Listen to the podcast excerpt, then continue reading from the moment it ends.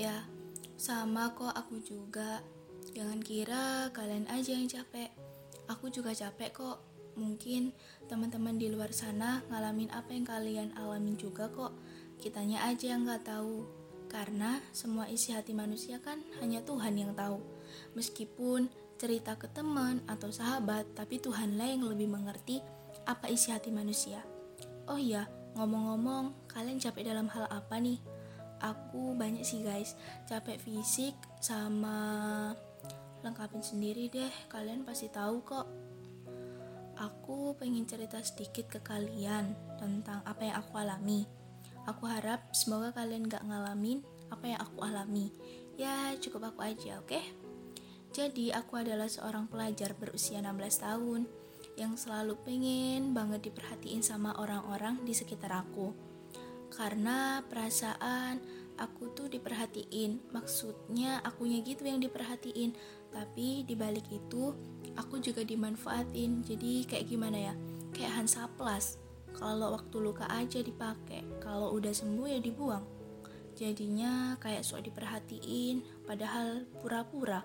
Tapi akunya juga dimanfaatin Mungkin aja karena akunya yang terlalu positive thinking sama orang. Padahal aslinya aku nggak tahu bahwa ternyata aku tuh dimanfaatin.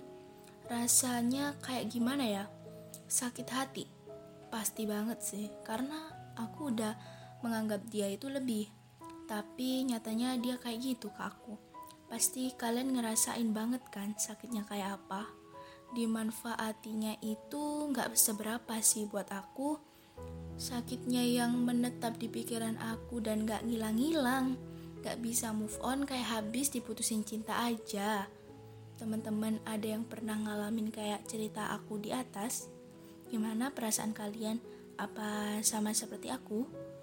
Sejak aku ngalamin itu, aku gak pernah menganggap orang-orang yang ada di sekitar aku itu lebih kecuali keluarga aku ya karena kadang kita terlalu berharap lebih sama seseorang dan akhirnya kita feel betrayed atau kita merasa dihianati.